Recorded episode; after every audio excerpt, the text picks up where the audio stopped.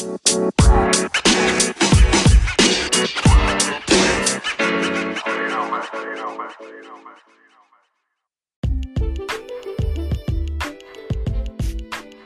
っぱりヒップホップのアッキーです。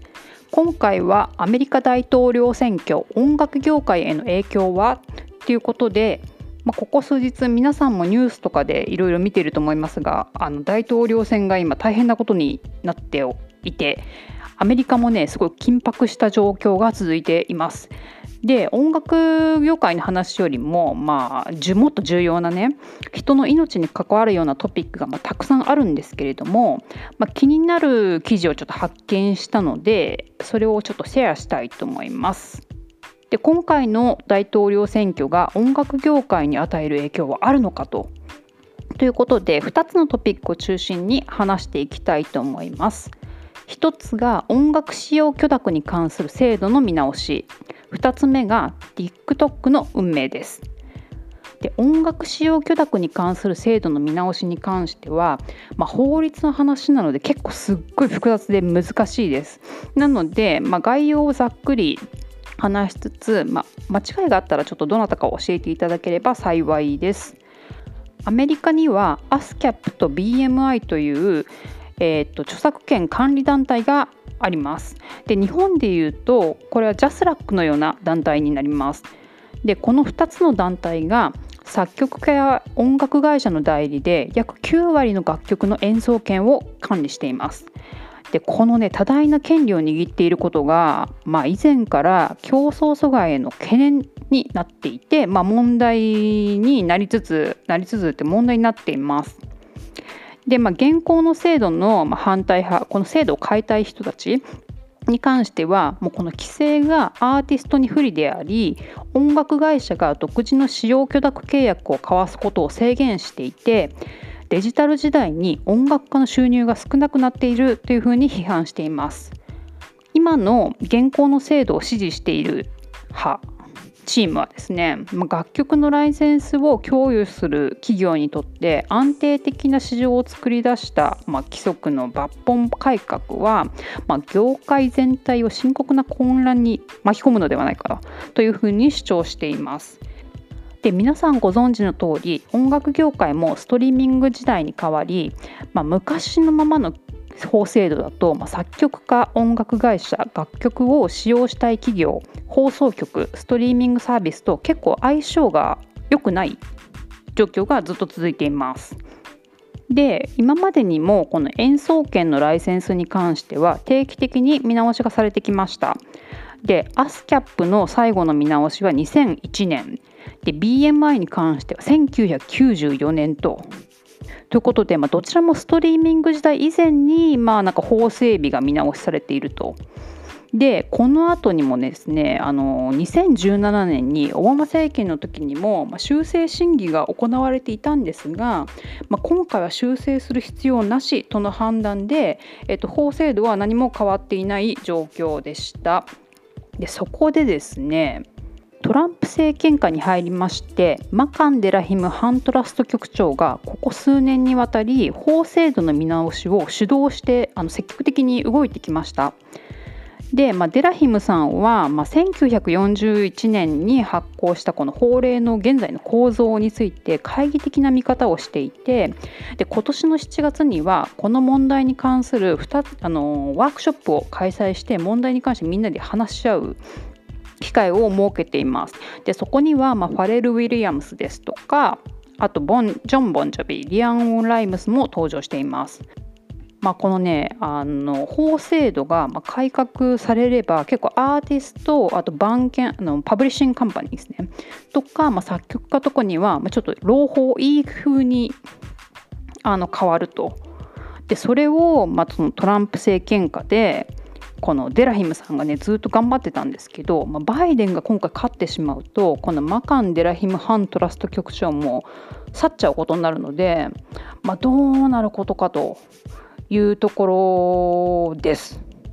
まあ、これはどちらかというとユーザーというよりもそのミュージシャンにすごい関係してくる、あのトピックですね。2つ目動画投稿アプリ TikTok の運命現在の音楽業界にとって TikTok は非常に重要なプラットフォームとなっています。リルナズ X のオールドタウンロードをはじめ K キャンプのロタリーあのレネゲイドですね。あと最近ではドージャキャットのセイノあとメーガンスターリオンさんのメーガンのあとサーベージもあの TikTok のダンスで人気が爆発した楽曲になります。でレコード会社にとっては、まあ、インフルエンサーとパートナーシップを結んで音楽業界の基盤である若いリスナー層にリーチする重要な手段となっています。しかしですね今年の夏あのトランプと TikTok のバトルが始まります。始まりました。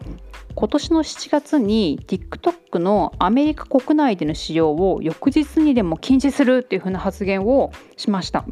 でこれで結構世間が結構わちゃわちゃどうえーみたいな。あのインフルエンサーもそうだし、まあ、若い子たちもそうだしえーみたいな感じでわちゃわちゃしました。で9月27日から、まあ、トランプ政権は TikTok のアメリカ国内でのダウンロードや更新を一切禁止する配信禁止処置が発令される予定でした。しかし、えっと、中国企業が差し止めを求めた結果ワシントンの連邦地方裁判所が禁止処置を一時的に差し止めている状況です。で現在はアメリカ国内でのアプリダウンロードなどは、えーと、継続中ですが、まあ、今月11月にはさらなる、えーと、厳しい処置が取られるだろうというふうな感じで、えーと今チューブラリンの状況にあります。で今までねこのリルナズ X とか、まあ、メーガンの曲もそうですけどいろんな新記録を生み出してきたため、まあ、TikTok がなくなったらどうなるんだっていうことで、まあ、音楽業界はちょっといろいろ対策を練ったりですとかねっていうので動いていました。で現状今どうなのかというとまあ、あのジョー・バイデンさんのスタンスはアナウンスされてないんですけれども、まあ、一般的な記念事項として TikTok のことを挙げています。また、えっと、マイクロソフト、ツイッター、オラクルなどそのハイテク企業が TikTok の米国事業を買収する交渉を行ってましてで9月には、まあ、TikTok とオラクルあとウォルマートあのアメリカのスーパーマーケットですね。ウォルマートの3社の提携案が出てきました。でこれに関しては、まあ、トランプも同意して、まあ、アメリカのユーザーデータの安全性が100%保たれるというふうな、まあ、提案提携案に関してドナルド・トランプは合意をしたんですが、まあ、この3社の連携に関しては、まあ、中国政府の許可が必要というふうな状況になっています。でアメリカに先駆けてインドが6月下旬に TikTok を禁止しました。でこの時にインド国内で何が起こったのかというところを見ていくと Triller というアプリがですねインドのアップルストアで1位に急上昇と。でこのトリラーというアプリは、まあ、スヌープドッグ、ザ・ウィーケンド、リル・ウェインといった、まあ、ハリウッドの大物や音楽界のセレブから支援を受けている音楽ビジネスとの連携を優先している、えー、TikTok のようなアプリです。でトリラーと TikTok を比較してみると、まあ、トリラーはまメジャーレコードレーベルと契約を結んで音楽特にヒップホップにまフォーカスしたアプリまた TikTok はま軽いノリのダンスからおバカなネタまで何でもありというアプリで Z 世代のユーザーからすると、まあ、このトリラーのなんかちょっと作られた感じなんかちょっと音楽業界と組んでやってます系のなんかスタイルが、まあ、あまり信頼が薄いのではという見解もありました。で、まあ、アメリカ国内でトランプが TikTok を禁止するというふうに、まあ、脅し発言をした後アメリカ国内でダウンロード数を伸ばしたアプリが3つあります。で1つ目が Dubsmash。このアプリは2014年からあるんですが、TikTok の時代に再び人気を博しているアプリです。2つ目が Byte。これは Vine の制作者が2月にリリースしたまた TikTok のまコピーアプリのような感じです。3つ目 Zynn。これはですね、中国のアプリなんですけど5月に公開されて米国のアップルストアで1位となった TikTok コピーアプリにです。しかしですねこのアプリ内に東洋コンテンツがもう溢れまくっていると。でまたマルチ商法に近い感じの報酬スキームが問題視されていて、まあ、Apple Store のねあのガイドラインに沿っていないということで、まあ、現在はあの Apple Store と Google Play Store から取り下げされています。この3つのアプリとトリラーが合計でですね150万近くのダウンロードを記録、まあ、前の週に比べると361%の増加と。わおっていう感じで、まあ、あの TikTok がなくなったらなくなったで他のちょっとアプリがバンバン来るというような状況になっています。